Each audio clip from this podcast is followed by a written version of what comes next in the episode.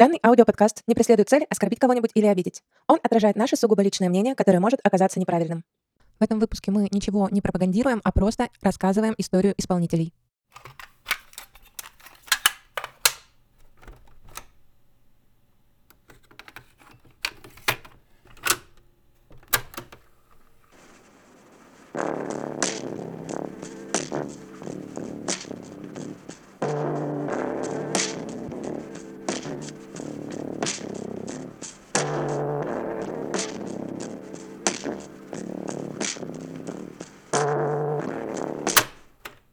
Слушать можно? Слушать можно. Всем привет! Привет, слушать можно теле. С вами снова ведущие подкаста Олеся и... Костя. И сегодня, по традиции уже как в первом сезоне, мы посвящаем наш четвертый выпуск группам, где солируют прекрасные девушки. Напомним, в первом сезоне я рассказывала про группу Обе две, а Костя про группу The Shacks. Выпуск назывался Сестры. Не понял, что еще раз? Сестры. Я не понимаю. Сестрам? Сестры. Сестрам, бля! Я очень люблю женский вокал, и сейчас сама занимаюсь, а знаю... Женским вокалом? Да, женским вокалом. Ну, просто вокалом. А мужским не пробовала заниматься? Мужским не пробовала заниматься. И знаю, что мой преподаватель, у которого я занимаюсь, точно слушает этот подкаст. Так что, Вася, привет. Вася, привет. Петь на сцене я, наверное, не буду, э, ну хотя кто знает. Но вот для себя очень прикольно уметь и вообще понимать, на что способен твой голос. И я раньше реально думала, что те, кто умеют петь, они сразу родились с таким умением, вот такие вот талантливые. А на самом деле я вот реально не так давно только осознала, что это все занятие, упражнение, практика и реально кропотливая ежедневная работа. Ну, конечно, там же такие же, по сути, мышцы, всякие связки, и как с любой другой мышцей это развивается. Ну, думаю, можем начинать. Костя, Да? давай. Ну что ж, поехали. По традиции я начинаю свою часть выпуска с вопроса. И в этот раз вопрос будет сложный. Олеся, что бы ты предпочла? Быть знаменитой сейчас, в моменте, но чтобы тебя потом забыли, и ты ни на что не повлияла. Либо быть очень влиятельной и вдохновить многое количество людей, но в моменте, во время своей жизни быть никому неизвестной и прожить самую обычную, скучную жизнь. Вопрос на самом деле правда сложный, но мне более привлекательным кажется второй вариант. Ничего себе, это удивительно. Почему? Ну, потому что мне кажется, что большинство людей, наверное, выберут первый, потому что ты все это прочувствуешь, а там неизвестно, что будет, и тебе-то в целом какая разница. Ну, просто это как-то так глобальнее. Ну, может быть. Сегодня мы говорим как раз про такого исполнителя, про такую группу. Они еще все живы, но они продолжают жить свою обычную жизнь. Но, как и, собственно, The Shacks из выпуска в прошлом сезоне, они очень много кого вдохновили. И не просто много кого, а вся музыка, которую мы сейчас слушаем, так или иначе вдохновлена именно этой группой. Но пока немного похоже на какие-то враки. Не может вся музыка, которую мы сейчас слушаем, какой-то одной группой быть вдохновлена. Ну, частично это именно так и есть. Сегодня мы будем говорить про группу Салем. Селим — это кот из Сабрины маленькой ведьмы. Да, да, в том числе. Салем — это город в США, где был процесс над ведьмами. Точно, салимские ведьмы. Я слушала такой выпуск подкаста. Ну, в общем, слышала, да, про такое. Да, и, собственно, кот, его поэтому так и зовут в честь этого города. И группа называется в честь этого города, хотя сами они не оттуда. А откуда? Они из города Траверс-Сити, штат Мичиган. Ну, нет такого города, мне кажется. Почему? Ну, как будто из какой-то игры название. Возможно. Все началось в 2008 году. Не так давно. Да, Ты совсем обычно нам недавно. какие-то такие... Ну, я не хочу сказать, древние истории рассказываешь, но у меня другое слово в голову не пришло. Ну, короче, более отдаленные от нашего времени. А сейчас 2008 год. Так и есть, так и есть. А Немного в наше время происходила история еще Death Grips, про которых я рассказывал в одном из выпусков. И это такой небольшой спойлер того, что будет дальше, потому что Death Grips тут чуть-чуть тоже промелькнут. Хм. Итак, 2008 год, Траверс-Сити. У нас есть молодой человек, его зовут Джон Холланд. Он перебивается случайными подработками, занимается всяким разным, в том числе, например, он подрабатывает на заправке, но не заправщиком, а предоставляя секс-услуги дальнобойщикам. Мгм. Сидит на наркотиках и, в общем, прожигает свою жизнь. Наркотики — это зло. Наркотики — это зло, и текущая история, которую я рассказываю, она это в полной мере в целом проиллюстрирует. При этом он очень талантливый музыкант. Он сам для себя пишет музыку, в основном электронную. В то время в Мичигане, ну и вообще на Среднем Западе очень популярен танцевальный жанр, который называется джук. Хм, никогда не слышала. И еще популярен южный рэп. И у него есть два друга, точнее друг и подруга. Их зовут Джек Донахью и Хезер Марлот. Они решают, что нужно бы Джону как-то помочь и убеждают его всерьез заняться музыкой, бросить то, что он обычно делает, и посвятить все свое время музыке. И они вместе создают группу, которая называется Салем. Достаточно быстро они начинают писать какие-то треки, выпускают пару EP и синглов. Почему они выбрали такое название? Собственно, в честь э, города Салем. Им как-то нравилась эта история с ведьмами? Да, в ней есть какая-то вот такая эстетика определенная. Вообще, нужно немного сказать о том, какой у них бэкграунд. Они из достаточно бедных семей, это Средний Запад США, и обычно, когда мы говорим про Средний Запад США, это тот самый Мидвест, мы думаем про вот этот Мидвестемо и всю культуру, которая связана с ним. То есть средний класс, субурбия, вот эти красивые белые домики со штакетником и вот эти молодые ребята, которые в гараже играют какую-то такую музыку про школьную любовь и вот это все. В общем, мы думаем про средний класс, про достаточно обеспеченные семьи. Но в то же самое время на Среднем Западе есть и бедные слои населения, в основном это белое население. У них дела, конечно, совершенно не так радостно. Обычно это трущобы, это бедность, наркотики, преступность, проституция и все-все-все. И вот ребята как раз из таких слоев населения. И поэтому вся их музыка, вообще все их творчество, оно пропитано вот этой безнадегой, мрачностью, и там очень много фигурируют всякие христианские религиозные символы, просто потому что их достаточно много э, на Среднем Западе. В целом США достаточно религиозная страна, там очень много верующих, но оно очень сильно контрастирует с качеством их жизни. И в этом э, основной посыл всей этой эстетики, когда мы одновременно видим какие-то заброшенные здания, заброшенные дома, кучу мусора на улице, но при этом красивый католический или протестантский храм. Так вот, они называются Салим, выпускают пару EP, это Water и Yes, I Smoke Crack в 2008 году. Да, этих э, EP, к сожалению, нет на стримингах, поэтому мы будем слушать сингл Frost. Он вышел в 2009.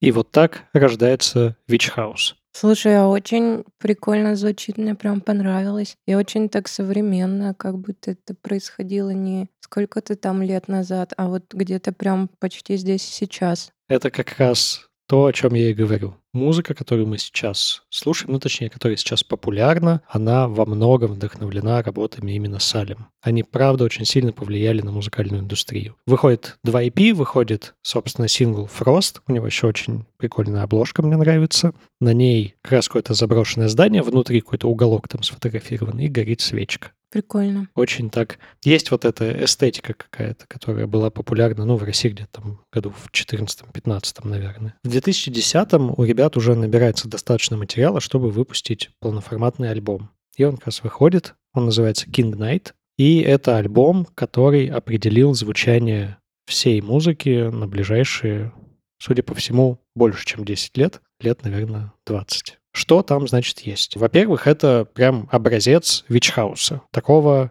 как надо. Он такой и должен быть. А какой должен быть House? Именно такой, как на этом альбоме. А именно, во-первых, там очень много жужжащих синтезаторов. Они выполняют как бы роль баса, причем такого среднечастотного баса. Во-вторых, биты исключительно из южного хип-хопа. То есть вот эти все драм-машины под 808. То, что мы потом будем видеть в целом во всей хип-хоп культуре.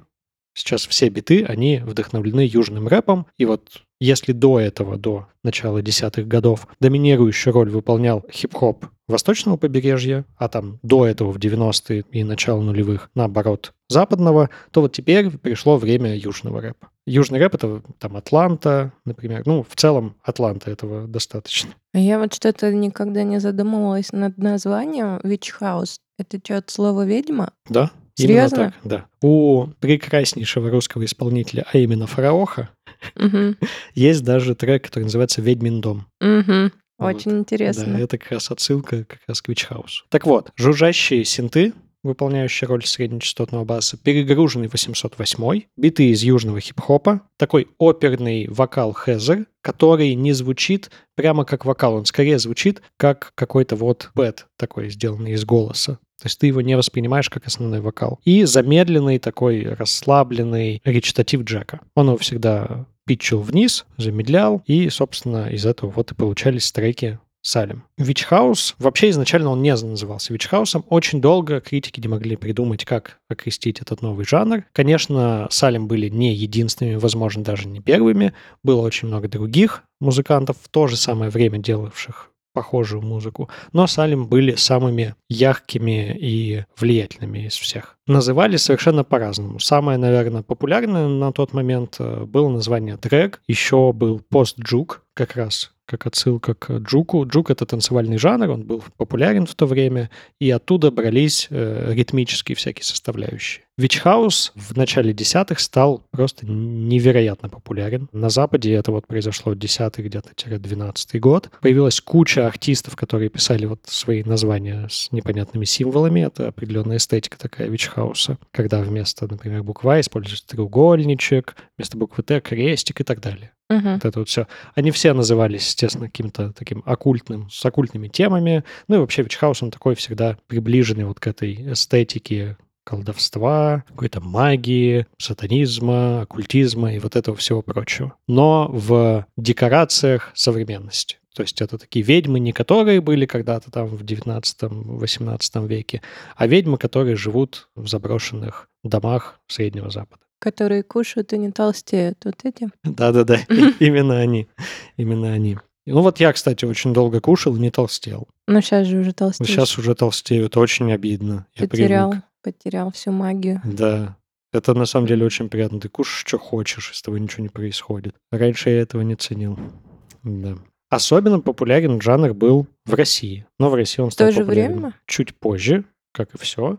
Он был популярен где-то в 14 наверное. 14 это пик, по-моему, популярности, 13 14 Я это прекрасно помню, когда прям реально все слушали Witch House. Я тоже слушал. Я не слушала. И это было, знаешь, такое, он как бы не был популярен в мейнстриме прям, но это было такое, знаешь, хипстерское что-то. Типа самая главная хипстерская музыка — это, конечно же, Witch House на тот момент. Он как раз тогда сменил у хипстеров пост-рок. Ну, построк мне нравится больше, чем Witch House. Ну, может быть, ты просто не слушала много Witch House. Может быть. И в России, конечно же, появилась куча Witch House исполнителей тут же, как на дрожжах выросли. Назови хотя бы три. Summer of Haze, самые известные российские Witch House исполнители. Black Ceiling, Black Cat. С Black Cat я знаком через одно рукопожатие.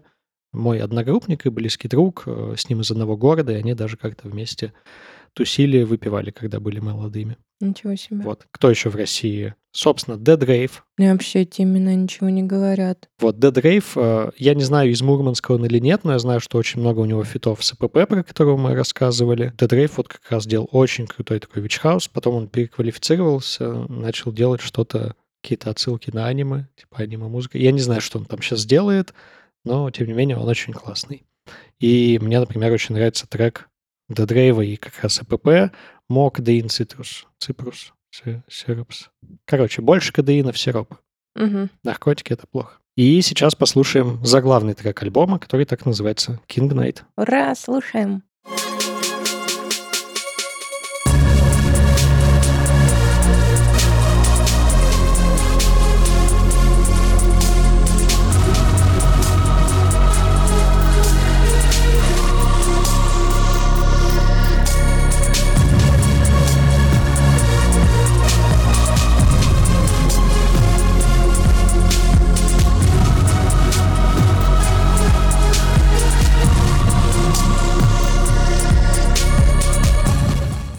Это вот там мы так, э, ну, довольно тихо слышим женский вокал? Да.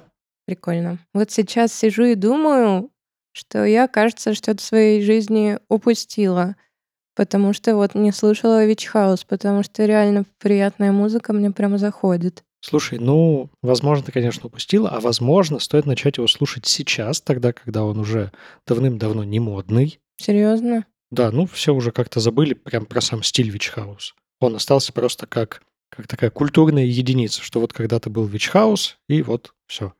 И поэтому сейчас ты можешь его слушать, и не будет возникать вопросов, что ты его слушаешь, потому что он популярен. Я потому что помню, когда он был популярен, его слушали реально там все, в том числе те, кто слушал его просто потому, что все слушают. И это не круто на самом деле. Салим несколько концертов давали, но все концерты у них были... Есть такой прекрасный канал на Ютубе, российский. Не реклама, потому что он популярнее нас.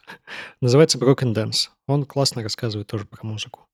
И он в выпуске про Салим сказал идеальную формулировку про их концерт. Это так плохо, что уже хорошо. Они на концертах вообще не понимают, судя по всему, что делать. Они что-то там ходят, еле-еле что-то говорят в микрофон, и выглядит это все так себе. Но был концерт, точнее даже несколько концертов, про которые стоит рассказать. В 2011 году Салим приехали в Россию. Ничего себе. Чтобы выступить в гараже в Москве.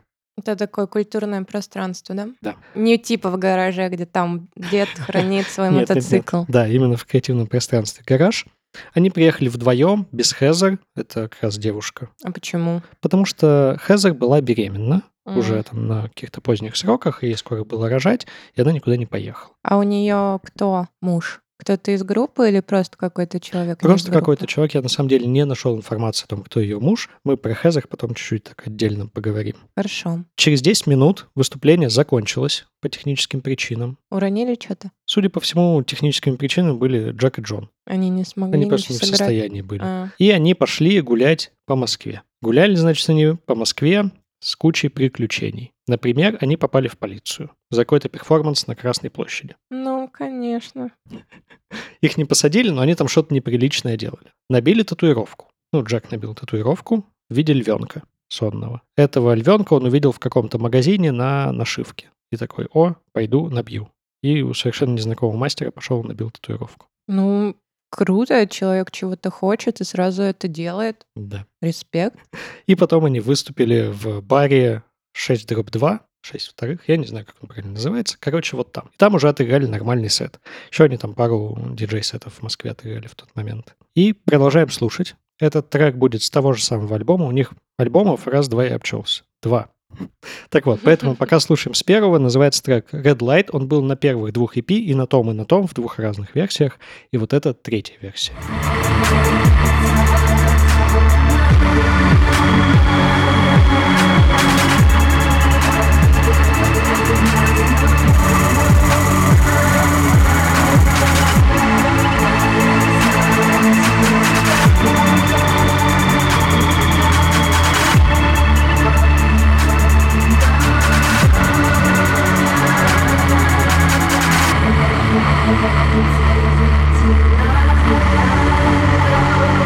Ну, слушай, это все очень прикольно.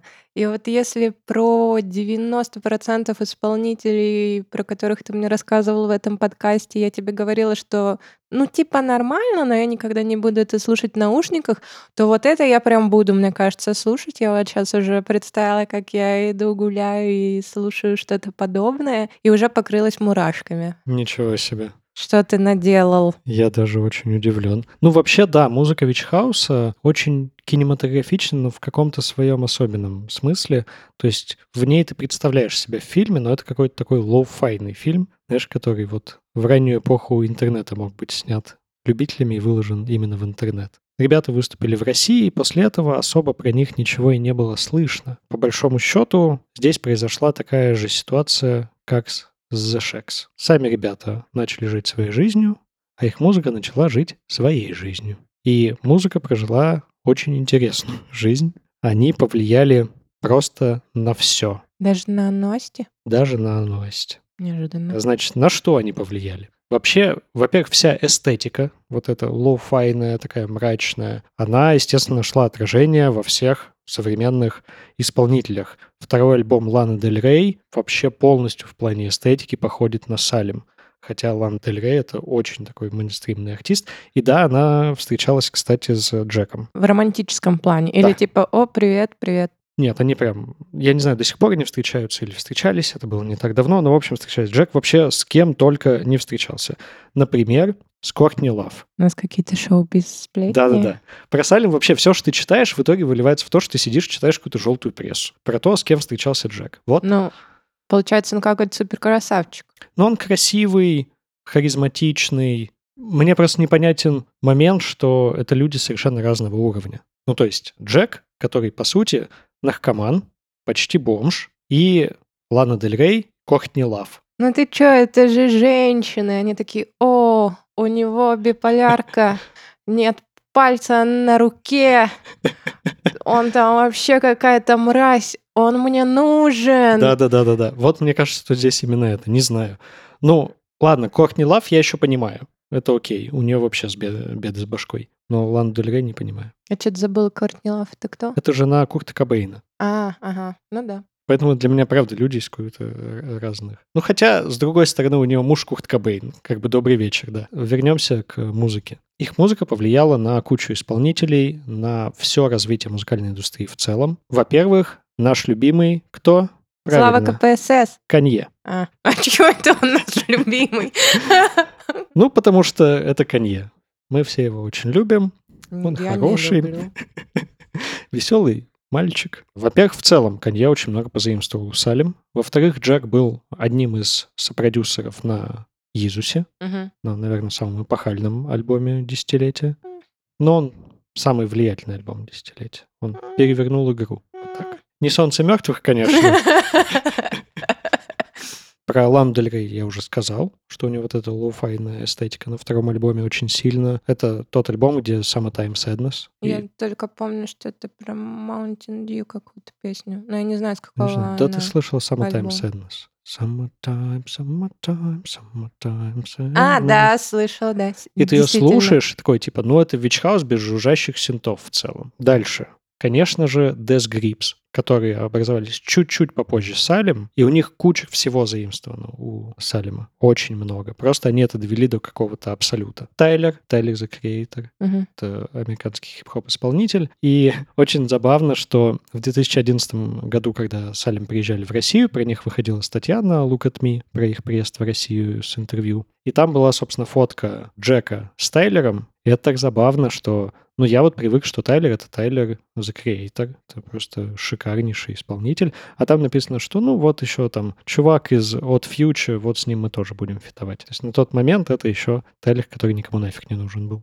Bones Это я даже знаю, да, Да. такого знаю. у него целиком эстетика просто как у Салема. И музыка очень похожа. Ян Клин. Ян Клин даже фитовал, собственно, с Джеком. Джек вообще очень много с кем фитовал. И, конечно же, всякие русские исполнители. В частности, Фараох. Это вообще просто что-то с чем-то. Ничего, что мы его называем фараох, он же не фараох. У него H в конце. Надо было нормально писать. Сам виноват. Бульвар Депо вообще начал с House. То есть он сначала играл в Witch House, и потом просто начал играть э, хип-хоп. Вот этот клауд рэп. Вообще весь клауд рэп родился из House, а именно из музыки Салем. И это как бы такие прямые, скажем так, наследники этой музыки, но в целом есть элементы, которые ушли в совсем мейнстрим. Например, перегруженный 808, который очень много был у Салем, мы теперь слышим практически в каждом треке. Ты включаешь Моргенштерна, «Добрый вечер», там перегруженный 808. Алишер Тагирович Моргенштерн, при рождении Валеев, более известный анонимно как Моргенштерн, признан в Российской Федерации иностранным агентом. Включаешь Kanye West, там перегруженный 808. Тинтенсиона включаешь 808. Моих любимых Suicide Boys то же самое. И теперь он прям везде. На тот момент его еще не было особо. То есть это были какие-то прям совсем эксперименты перегружать этот звук. А вот у меня еще вопрос. Понятно, что мы сейчас обсуждаем, что вот они так повлияли, что вот такими стали известными. А вот как вообще про них начали узнавать? Просто где-то их сами находили и слушали? Интернет, начало десятых, они просто выложили свой альбом, как-то вот начали замечать. Это в основном было такое сарафанное радио. Все. Круто. Да, то есть они прям андеграунд, андеграунд, настоящий. Твой любимый Слава КПСС. У него очень много элементов, которые он, возможно, уже заимствует не у самих Салим, а они просто стали как бы частью музыкальной культуры. И у него легко можно это найти у Замая и вот этих всех антихайп ребят, которых ты слушаешь. Хватит все про меня рассказывать. Слушаем трек Asia, где, собственно, и есть тот самый перегруженный 808, который теперь обязательный вообще компонент любой хип-хоп песни. Это что, барабан? Маленькая справочка про 808, потому что это вообще на текущий момент главный звук нашего века. В 80-х, по-моему, компания Roland выпустила драм-машину, которая называлась TR-808. И она никому нахер была не нужна. М, Она была очень дорогой, не очень-то уж качественной, звук у нее был отвратительный, и она очень быстро попала на полки комиссионных магазинов, где продавалась за сущие копейки. За сущие копейки. И, конечно же, молодые музыканты, у которых нет денег, они живут в гетто, в основном это хип-хоп всякие продюсеры, они такие, о, какая-то дешманская фиговина, берем, и взяли. Они ее, значит, купили, и из этого выросло целое огромное поколение исполнителей, у которых везде был звук 808 драм-машины. В каждом просто треке. И там есть, собственно, бас-барабан или бочка, и у нее можно настроить длительность ее звучания. И в итоге бочку, то есть барабан, превратили в бас. мгм. И вот этот бас, который мы слышим в каждом хип-хоп треке, это 808. То есть сейчас он уже делается не на этой драм-машине, он делается другими там всякими методами, но это тот самый звук. И вот, прям реально, я считаю, главный звук музыки нашего времени.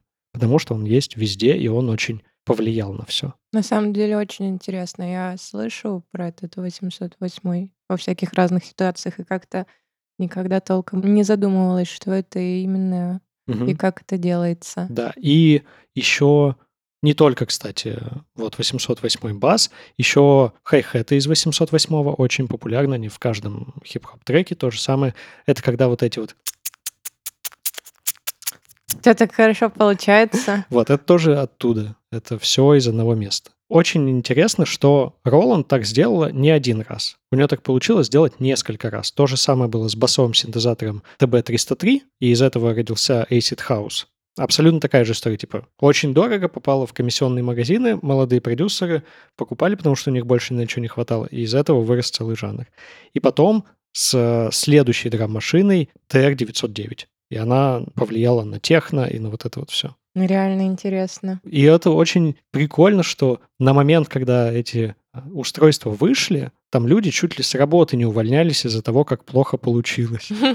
Типа, ну, представляешь, потратили кучу денег, выпустили огромный тираж, и это никому нафиг не нужно. Ты такой, типа, блин, а как мне перед начальством-то отчитываться, что мы это Маркетологи сделали? плохо сработали. На самом деле, да, маркетологи сработали плохо, но они потом наверстали, до сих пор делают всякие переиздания, клоны, сейчас кто только не делает.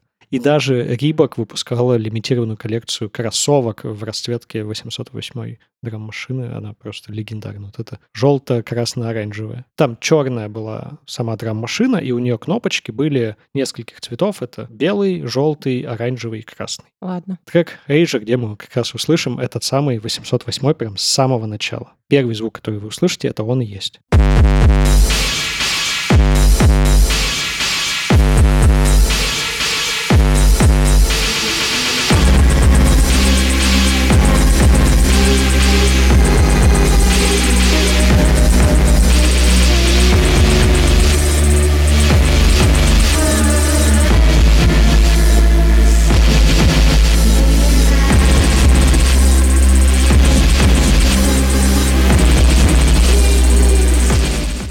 Ну, кайф, что еще сказать? Кайф.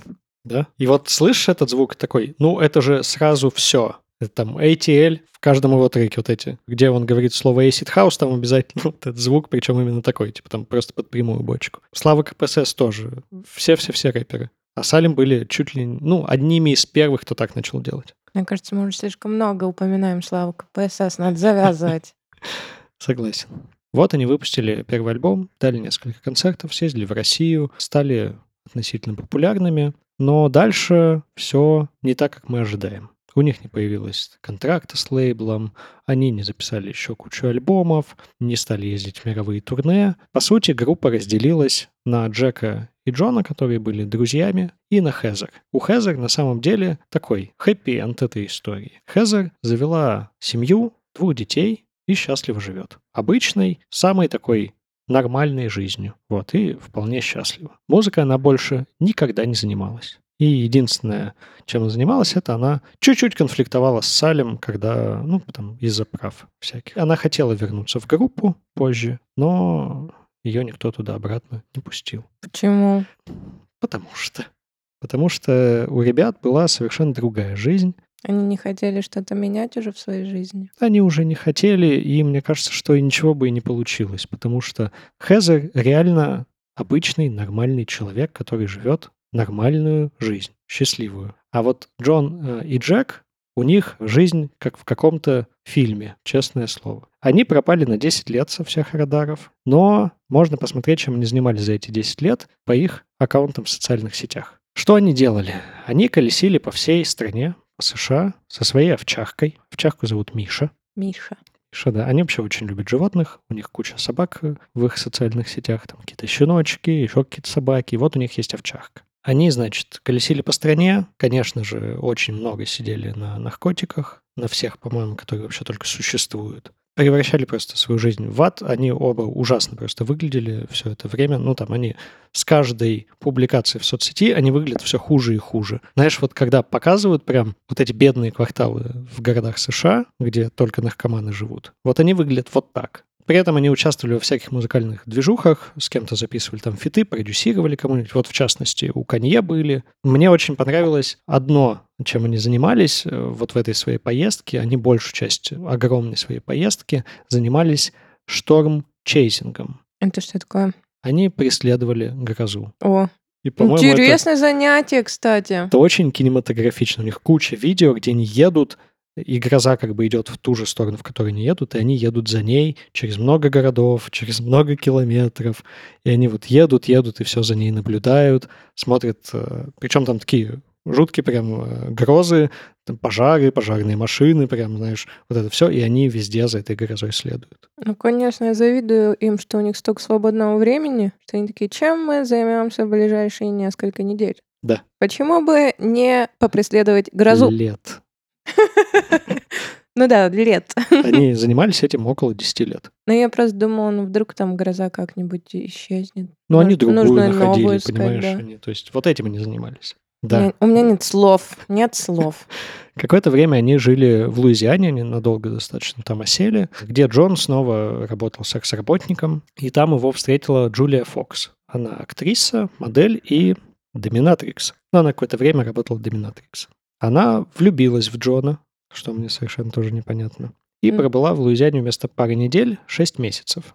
Она вообще приехала туда делать фотографии, и, собственно, фотографии она и делала. Она хотела как раз снять вот эту бедную жизнь белых людей в США. И она выпустила альбом, фотоальбом PTSD, где на обложке Джон. И это очень сильная, по-моему, работа, но она вообще достаточно признанная, эта работа PTSD. Там фотографии их обычной такой жизни, и это ужасно. Там как раз вот это все беспорядочные половые связи, разруха, заброшенные какие-то здания, наркотики, травмы, чего только нету. Ужасно. Ну, каждому свое. Но это такое очень сильное высказывание. И вот через 10 лет молчания в 2020 году ребята выпустили альбом, но уже дуэтом. Хезер, как я говорил, хотела вернуться, но они были уже настолько разные люди, что, судя по всему, у них даже не получилось поговорить нормально. Альбом очень сильно похож по звучанию на первый, но он очень сильно отличается по эмоциональной части. Он уже не звучит так мрачно и гнетуще. Такое ощущение, что через вот это свое огромное путешествие, через все приключения, которые выпали на их долю, да, там Джон в тюрьме успел, например, посидеть, они как будто бы прошли какой-то катарсис, потому что альбом звучит именно так. Как будто бы им этот мир уже абсолютно понятен. И слушаем трек Six Tower.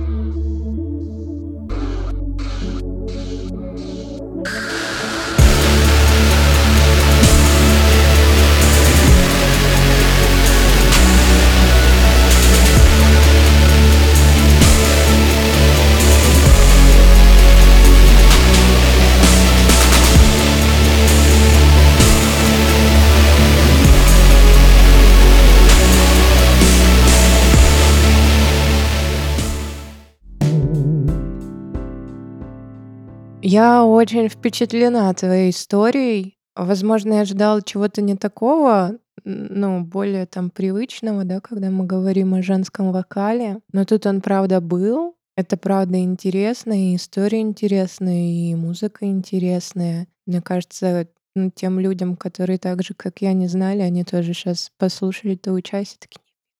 В общем, мои аплодисменты. Круто. Перейдем к моей истории. Э, Я хочу вам признаться, что в этом сезоне я уже раз 10 меняла группы исполнителей, про которых хочу рассказать. И вот на примете к этому выпуску у меня было три женских проекта, и каждую неделю в голове менялось, про кого рассказывать. Но в итоге сердечко мне сказала, давай Хаден Даден. Как говорил классик, слушай только сердце, если не хуесос. Слушай только сердце, если не хуесос И что это за классик такой? КПП. История будет не очень длинной, так как группа основана не так давно, в 2016 году. У нас сегодня какие-то сплошь современные исполнители. Что такое? А что, почему бы и нет? Это московская группа, и название довольно необычное, как вы уже могли заметить. И, конечно же, запоминающийся женский вокал. Их музыка — это сочетание фольклорных мотивов и синти-попа. Я уверена, что вы знаете, что такое фольклорные мотивы, но, может, кто-то не знает, что такое синти-поп. По-другому он называется технопоп. Это жанр электронной музыки, ставший известным в 80-е. Там главную роль играет синтезатор. Пионерами синти-попа является западно-германская группа Kraftwerk, правильно, Kraftwerk, Да. про которую мы неоднократно упоминали в подкасте. Почему? Потому что нет такого жанра, в котором крафтверк не пионеры. Да, есть у тебя еще что-то добавить про жанр синти-поп? Нет, я на самом деле очень мало его слушал, поэтому у меня нет сформированного мнения по его поводу. Но у меня есть про крафтверк мнение, они прекрасны. Замечательно. Ну, еще творчество Хаден Даден определяют как арт-рок. Мгм. Это очень интересно, это такое необычное сочетание. А сами участники группы говорят, что они играют в своем жанре. Ляо Акын. В одно слово. Ляо Акын. Это звонкая смесь разных культур, времен и музыкальных направлений. Ляо Акын изначально был связан с поэтизацией быта. Первые песни Хаден Даден посвящены разным предметам и реалиям, начиная от наволочек со звездочками и заканчивая пьесой «На дне» Максима Горького. А что вообще за слово ляуакен?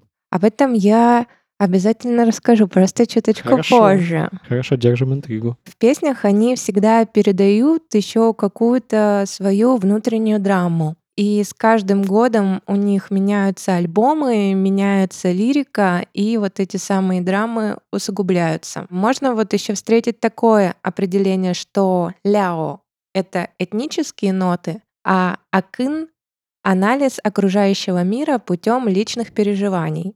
А это с какого-то языка или это сами придумали? Сами придумали, мне кажется. Мгм. Надеюсь, не ошибаюсь. У них даже есть альбом с таким названием. Перейдем к описанию в соцсетях. Оно, по-моему, очень классное. Это всего одно предложение. Все, на что падает взгляд Хаден Даден, становится Хаден Даден. Неплохо. Это очень прикольно, потому что они как бы хотят поглотить все. Им все нравится, они совсем взаимодействуют и с разными жанрами, и с разными музыкантами, то есть все для них интересно. Вот такие они типа любознательные ребята. Я вообще-то думала, что ты спросишь, что же такое Хаден Даден? Так, что такое Хаден-Даден? Название это взято прямиком из детства солистки. Так она называла все подряд, э, то, что ей нравилось, и что вызывало в ней какие-то приятные эмоции. Так что мне кажется, что Ляо Акын это тоже какое-то ее словечко. Интересно. Солистку, прекрасную, яркую девушку зовут Варвара. Фамилия у нее Краминова. И мне, если честно, очень нравится имя Варвара. Мне оно кажется очень-очень красивым. Я не люблю имя Варвары, извините, пожалуйста. Все Варвары, э, с вами это никак не связано. Мне просто... Я его произношу, и там половины имени нет. А-а-а. Да. Я- О, ты сейчас сказала, как кот. Если что, и- Ва-ва-ва. я не кот, это правда. Меня иногда можно увидеть на кружочках в нашем телеграм-канале, и это я там вполне человек.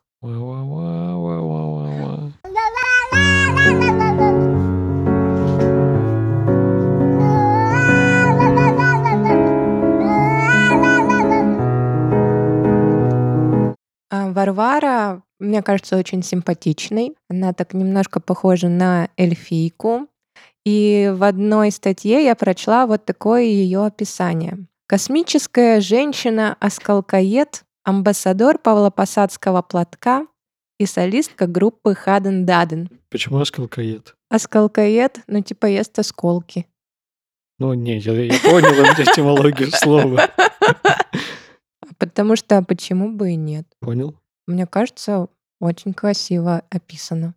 Мгм. Вообще Хаден Даден — это трио. Кроме Варвары в группе есть э, два прекрасных мужчины. Первый — это Никита Чернат, барабаны, гитара, эксцентричные вокальные выходки и песнеписание. А еще у него есть своя группа «Шайм». И второй — Сергей Кокуркин, бас, синтезатор, сведения, мастеринг. И вообще они там все в группе мультиинструменталисты.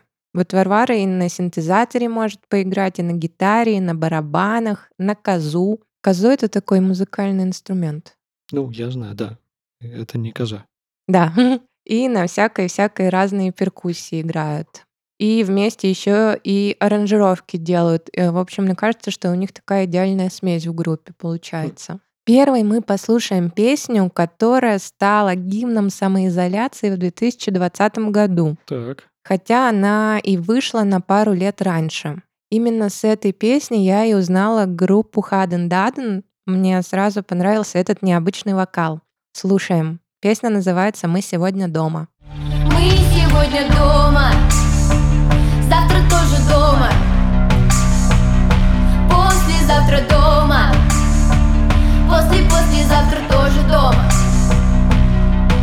Выезжайте там без нас, погуляйте там за нас. Хорошенько погуляйте, всем привет передавайте. Мы сегодня дома, потому что мы устали. Хм. Ну, во-первых, я думал, что гимн 2020 года другой. Какой? Песня «Пневмослона». Катастрофический.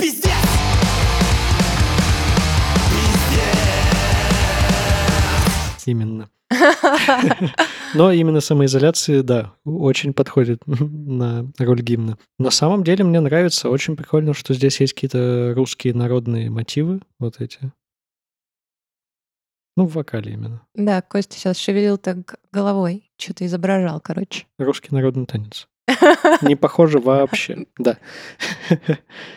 Так вот, и сама музыка достаточно прикольная, пока не понял, что она мне напоминает. Главное, что не хуйню. Да, процентов. Просто я один раз слышала такой отзыв, и там типа что-то напоминает. Ага, хуйню напомнила. Вот. Ну вот мне эта песня «Мы сегодня дома» одновременно близка и одновременно не близка. Э, Я люблю быть дома, люблю работать из дома, а, но я не могу не выходить из дома. Мне обязательно каждый день нужно выйти и идти, идти, идти куда-нибудь шаги нашагивать. Неважно даже иногда куда, но в идеале в лес. Как появилась группа? В 2016 году Варвару ее близкий друг позвал выступить у него на дне рождения. И она посчитала, что песни только под синтезатор будут выглядеть немножко позорно. Поэтому позвала с собой выступить вместе друга Никиту Черната.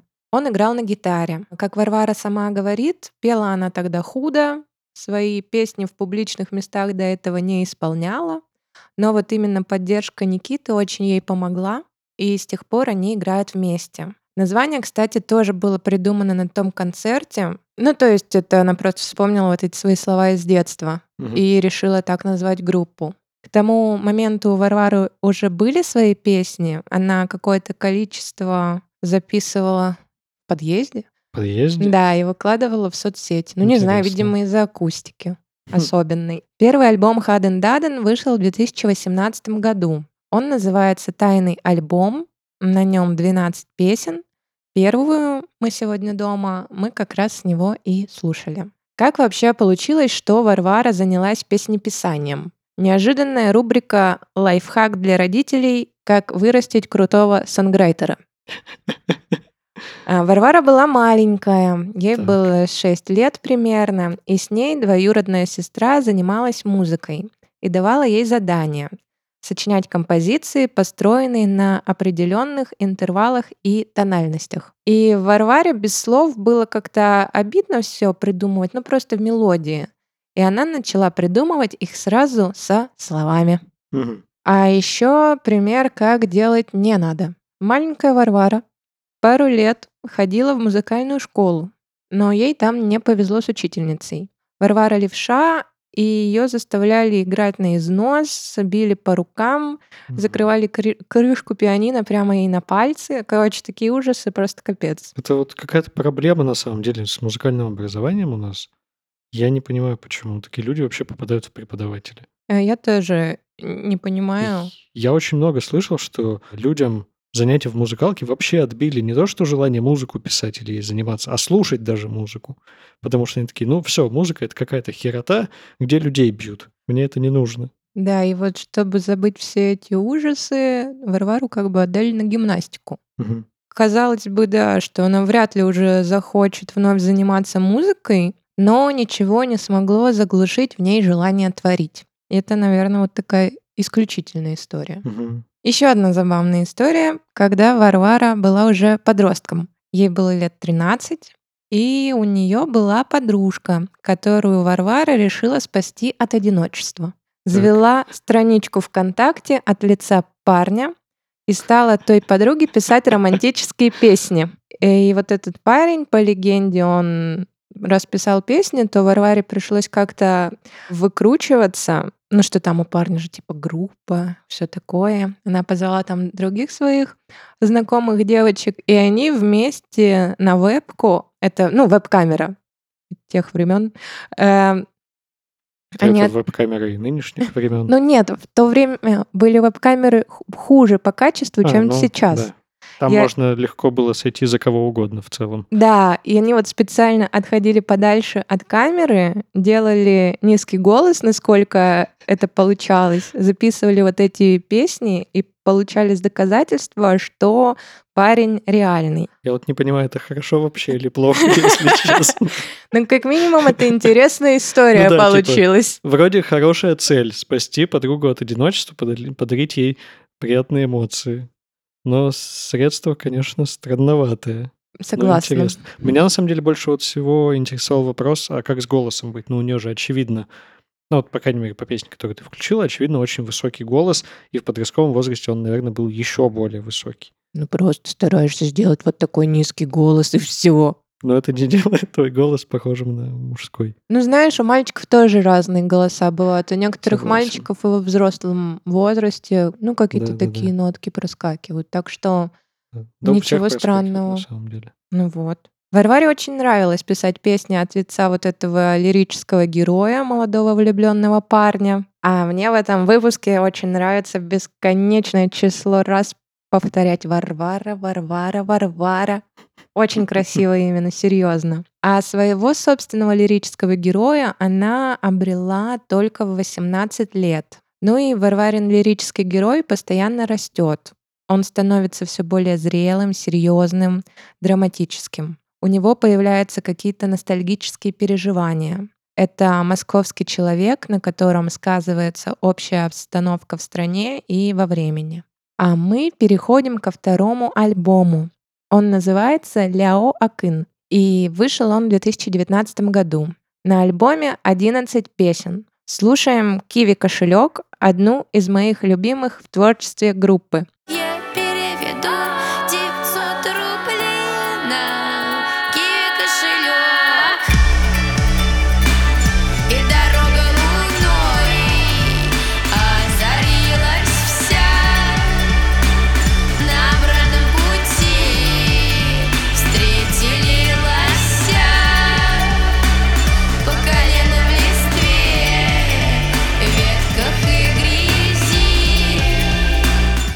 меня есть несколько вещей, которые нужно сказать. Во-первых, сначала я подумал, что это очень похоже на Комсомольск.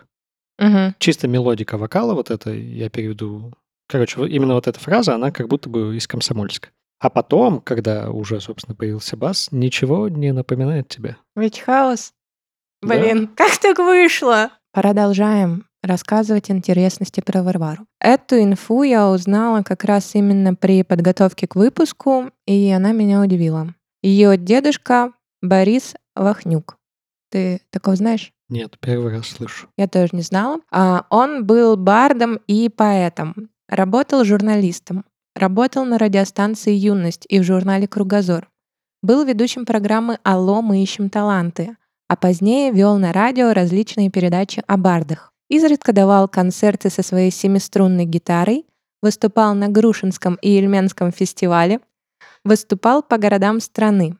В конце 60-х повстречался с юной, но уже поющей Аллой Пугачевой и стал ей помогать. Она даже исполняла его песни. И будущей взрослой известной дивой тоже исполняла некоторые песни Варвариного дедушки, например, «Терема». Ну и еще говорят, пишут, что у них был роман. Хм. Алла восхищалась тем, как Борис играл в футбол. Вместе они очень любили рисовать шаржи на своих знакомых и вообще остались в теплых дружеских отношениях на всю жизнь.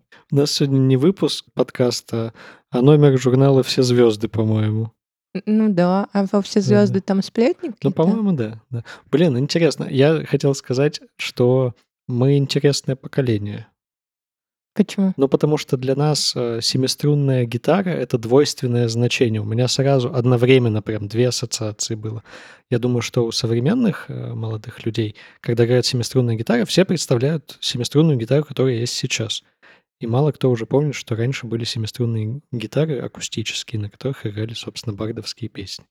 Хорошо. А сейчас какие семиструнные Ну, вот гитары? эти, кот- на которых джент играют. М. Кроме того, песни Варвариного дедушки исполняли Иосиф Кобзон, Людмила Зыкина, Муслим Магомаев и другие известные личности. Ничего себе. Вот говорят, э, что внуки и внучки намного больше похожи на своих бабушек и дедушек, и что-то у них перенимает, нежели сыновья и дочери у своих пап и мам.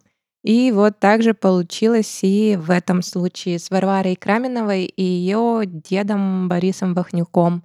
Семейный талант. Я думаю, что это правда так, но у этого есть, мне кажется, рациональное объяснение. Родители обычно работают очень много, и из-за этого меньше времени проводят с детьми. А бабушки и дедушки, у них времени больше, и более того, они меньше заботятся о том, что можно там говорить ребенку, общаться как с ним, чем, собственно, родители. И поэтому, правда, очень часто получается так, что дедушки и бабушки сильно влияют на ребенка. Особенно вот как раз, ну, Варвара же примерно нашего поколения, плюс-минус.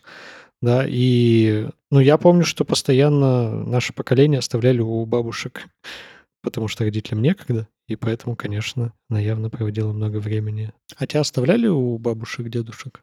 Ну да, но не так много. Меня вот постоянно. Ну, в смысле, не так, что я только у бабушек, дедушек жил, но мне нравилось на самом деле. Я вот к бабушке приезжал на все выходные. Она жил, жила еще недалеко, она меня забирала из садика.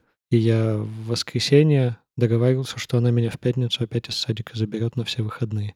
Мне очень нравилось. Там же все можно делать, что нельзя делать дома. У меня такого, если честно, не было. Меня очень редко оставляли. Третий альбом Хаден Даден выходит в 2020 году. Он изначально задумывался как мини-альбом на 5 песен, но, видимо, что-то пошло не так. В итоге на альбоме 11 песен. Э, На всех альбомах плюс-минус одинаковое количество песен, не очень пугающие, но по ощущениям они очень долго тянутся. Э, И не знаю почему. И у этого альбома очень красивая обложка. Это картина. Там рука открывает красную шторку, и открывается зеленое поле, лес, тропиночка, уходящая вдаль. В меня прям попало на сто процентов. Потом покажу вам эту обложку в нашем телеграм-канале. Ссылка, как обычно, в описании. А, Слушаем песню «Храма мама». Проезжаю мимо храма, где крестили мою маму.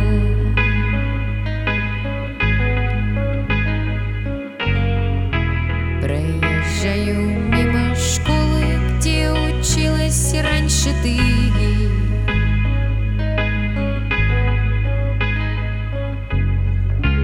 Что-то друга не видать еще подождем. Очень атмосферная песня.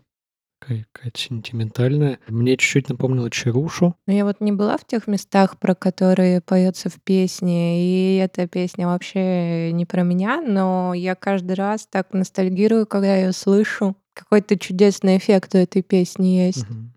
А еще на эту песню есть сверхшикарный клип. Можно даже сказать целый короткометражный метафоричный фильм. В песне есть строчки «Еду в маршрутке». И вот в клипе люди едут куда-то в маршрутке, а вокруг творится нечто странное. Его режиссер Антон Моисеенко в интервью рассказывает, что идея возникла после неудачного опыта путешествия с высокой температурой в маршрутке. Вообще Антон Моисеенко все время до осени 2023 года был тайным элементом Хаден Даден, четвертым участником, если хотите. Вместе с Варварой они написали два полноценных альбома и еще россыпь песен внутри других альбомов и EP. Он снимал и продюсировал клипы, режиссировал концерты, но, к сожалению, их пути разошлись. Потом посмотрите обязательно клип на песню «Храма мамы», очень советую. И добавлю это в дополнительные материалы к выпуску. А если вы вдруг забыли, каждому выпуску мы с Костей, каждый к своей части, выкладываем какие-то интересности про тех музыкантов, о которых мы рассказывали в выпуске. Ссылка, как обычно, в описании. Да. Еще в нашем телеграм-канале будет плейлист с треками, которые звучали в этом выпуске, и рекомендации. Если вдруг кто-то не дослушивает до самого конца, вы зря это делаете. Мы в конце еще рекомендуем крутые альбомы каждый выпуск. Да. А вообще у группы Хаден Даден много географических песен. Это как? А, вот, например, некоторые названия. Москва, Таганрог, Новосибирск, Нахичевань, Рязань. Это все потому, что Варвара много ездит в разные исследовательские путешествия. Она ездила по городам Золотого кольца, была в минеральных водах, Кисловодске, Железноводске, даже выбиралась на Эльбрус. Почему ты Ну, хохочешь? просто смешно звучит, что... Я знаю, что есть такой город, он прям называется Минеральные воды. Но просто звучит забавно, что она была в минеральных водах. Ну да, наверное, звучит забавно. Послушаем мою любимую из географических песен, песню «Таганрог». Каждый метр асфальта огромная дырка. Таганрог, почему ты начинаешься с рынка? Антон Павлович Чехов скучал по тебе, уехав. Да так горько скучал, что не заезжал никогда. Есть некоторое ощущение, что это дочь БГ. Но нет. Какой-то текст такой же, но очень интересно. Да. Мне кажется, очень познавательно. Теперь у меня какие-то знания про Таганрог. Мгм. Что там все дороги плохие? Да. Да. Небольшая история из моего детства. Я не из самого Екатеринбурга, я из маленького города, который называется Первоуральск. Да ладно, это жизнь его. Да, да, мы, мы оба из него, ну просто слушатели могут не знать. Так вот, у нас раньше, по крайней мере, были просто ужаснейшие дороги. В Первоуральске прям вот эти дырки огромные. Раньше? Ну, слушай, сейчас это не то же самое. И особенно на улице Вайнера. Мы даже шутили, что на улице Вайнера в случае ядерного взрыва можно прятаться просто в колдобинах. И в целом тебе ничего не будет. Так вот, поехали мы как-то с родителями на юг. И встретили каких-то... Знаешь, вот этот, когда ты куда-то едешь с родителями, они встретили незнакомых людей, и чисто потому, что у них на номере там какие-то цифры есть, они подружились. Мгм. Вот эта тема. И там, значит, ребята откуда-то из Ханты-Мансийского округа, и они что-то разговаривают, и они говорят, слушайте, вот везде дороги плюс-минус уже нормальные. Но вот мы проезжали через Свердловскую область, и там дороги плохие, но в одном городе это просто что-то с чем-то. И мы такие, типа, что за город? Они такие, Первоуральск, говорят. Это вообще, это что такое? Мы ехали, там всю машину себя раздолбали. Была некоторая гордость за собственный город. Гордость, ты точно это слово хотел да. употребить? Представляешь, они из всего своего пути с Ханты-Мансийска до юга России выделили наш город. Приятно. Очень приятно, да. Еще повод-то какой позитивный. Вот. Вообще у Хаден Даден много замечательных песен, которые не уместить в одном выпуске, к сожалению. Например, про то, как э, бодрит Дерсанваль. Это что такое? Я думаю, ты знаешь. Я даже не знаю, с какой это категории вещей. Это какой-то аппарат для косметических процедур. Хорошо. Про старый ДК, где косится вождь с потолка. О, про золотую карту Ревгоша, про девочку Асфальт, ночной ларек, звезды на плечах, которые не дают покоя, про Карину, Азизу, Рамеллу. И я, Так, это у снач- них вторая тематика очень любимая, да, с именами. я сначала думала тоже, что Рамелла — это имя девушки. Там такие строчки. «О, Рамелла, я не думал, что буду думать о тебе. Я не думал, что буду думать в принципе». А потом я случайно наткнулась на историю создания этой песни и была очень удивлена. Вот ты тоже, да, подумал, что Рамелла — это девушка? Да, да, сразу же. А оказывается, что Рамелла — это какая-то шоколадная паста. Ну, тогда это более хорошая песня. Участники группы были в каком-то новом месте в другой стране, и их внимание постоянно привлекала остановка, обклеенная рекламой Ромеллы. И они хотели эту шоколадную пасту попробовать, но ее не было ни в одном магазине, куда они заходили.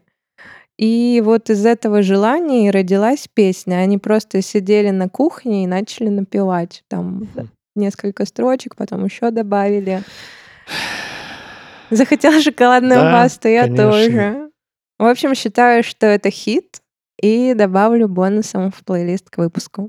В 2022 году вышел португальский альбом. На нем 14 песен. Я его впервые послушала в дороге из Тюмени в Екатеринбург. Мы ехали на машине, и он очень четко отпечатался в моем сознании. А у Хаден Даден даже был конкурс каверов на любимую песню с португальского альбома, и мне кажется, это очень прикольно. Ну, вообще такие конкурсы. Да, вообще всегда очень круто вовлекать своих слушателей в свое творчество.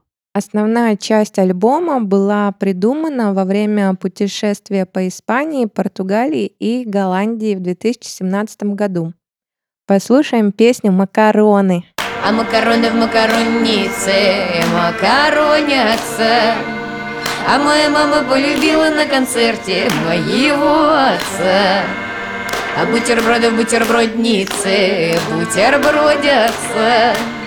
А моя мама предложила маму папе пожениться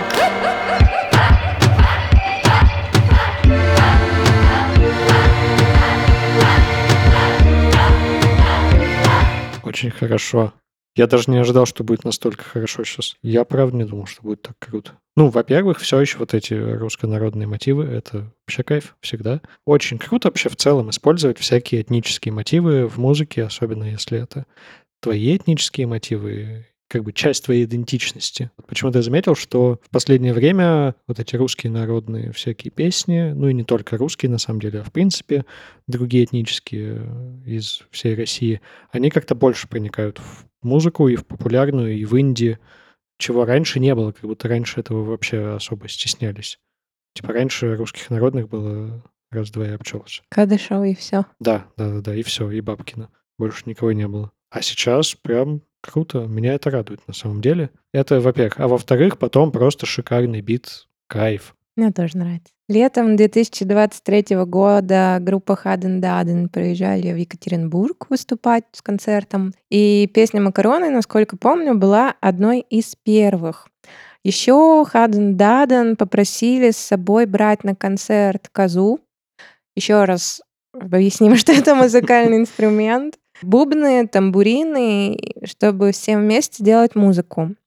А я что-то постеснялась и ничего с собой не взяла. И потом пожалела, потому что люди, правда, пришли со своими инструментами и как бы вместе там клево играли. Еще из забавного в перерывах между песнями был конкурс стихов.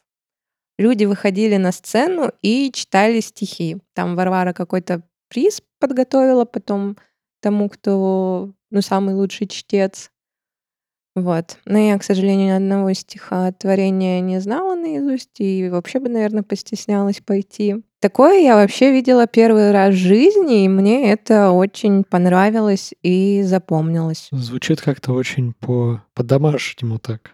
Как будто это не прям концерт-концерт, который, а такое очень близкое общение со, со зрителями. Это прикольно. Да, я вот до этого не встречала, хотя очень часто хожу на концерты. То есть это же либо у очень маленьких артистов, когда они со зрителями прям реально очень близко. Вот. Ну, типа, ты не можешь с ними не общаться, потому что это твои друзья. Да, 10 человек на концерт пришли, вот, 9 из них твои друзья. А у больших как будто бы уже такого вообще не бывает. Ну, не знаю, кстати, насколько Хаден Даден считается большим артистом. Я думаю, уже не маленьким, но еще и не огромным. Вообще, они, конечно, мастера звука и могут создать прямо вокруг себя какую-то магию. Ты в это погружаешься, как в каком-то трипе находишься. И вообще, это правда был один из лучших концертов в 2023 году у меня. Если не слушали маленький выпуск с итогами года, послушайте. Да, послушайте. Хороший, по-моему, новогодний выпуск получился. Я вообще очень люблю ходить на концерты, а еще больше люблю вот самый первый концерт исполнителя, ну то есть первый для меня, когда я узнала какого-то исполнителя, и потом первый раз прихожу на концерт. И вот сейчас я очень хочу сходить на Дайте танк или на Пудельдамы больше всего. Ну, Пудельдамы я бы тоже сходил. Пусть уже приезжают. Может, когда-нибудь получится побывать. Йонас, если ты слушаешь. Да. И понимаешь все, что мы говорим на русском языке, пожалуйста, приезжай. Лучше в Екатеринбург. Да. Не так давно, 1 декабря 2023 года, у Хаден Даден вышел очередной концептуальный альбом. Он называется «Щепки». И вот внутри него как раз не песни, а именно щепки. Так. Это такие короткие треки, сделанные в лупере на телефоне. Как говорит сама Варвара. Щепка — это как бы не полноценная песня, а лишь строчка, которая содержит в себе определенное настроение, и потом с помощью многоголосия превращается во что-то законченное. М, Слушай, это очень интересно. Мне кажется, что это такая, такой музыкальный эквивалент коротких видео в соцсетях. Возможно, да. Тут нет нравоучений, нет каких-то серьезных тем. Они могут подбодрить, могут поднять настроение, поддержать и сопроводить ненапряжно. А лично мои любимые — это «Я люблю водичку» и «Молодец, хлеб, ты не сгнил». Прекрасно. Вот, послушайте, если будет настроение. Это очень жизненные какие-то песни. Там все жизненные песни, вот серьезно. Хаден Даден планирует выпустить следующий альбом уже 1 февраля 2024 года, если все пойдет по плану. Он опять же будет концептуальным, как и все творчество группы. Он уже будет серьезным, тяжелым, но музыканты обещают, что при этом там также будет радость бытия и надежда.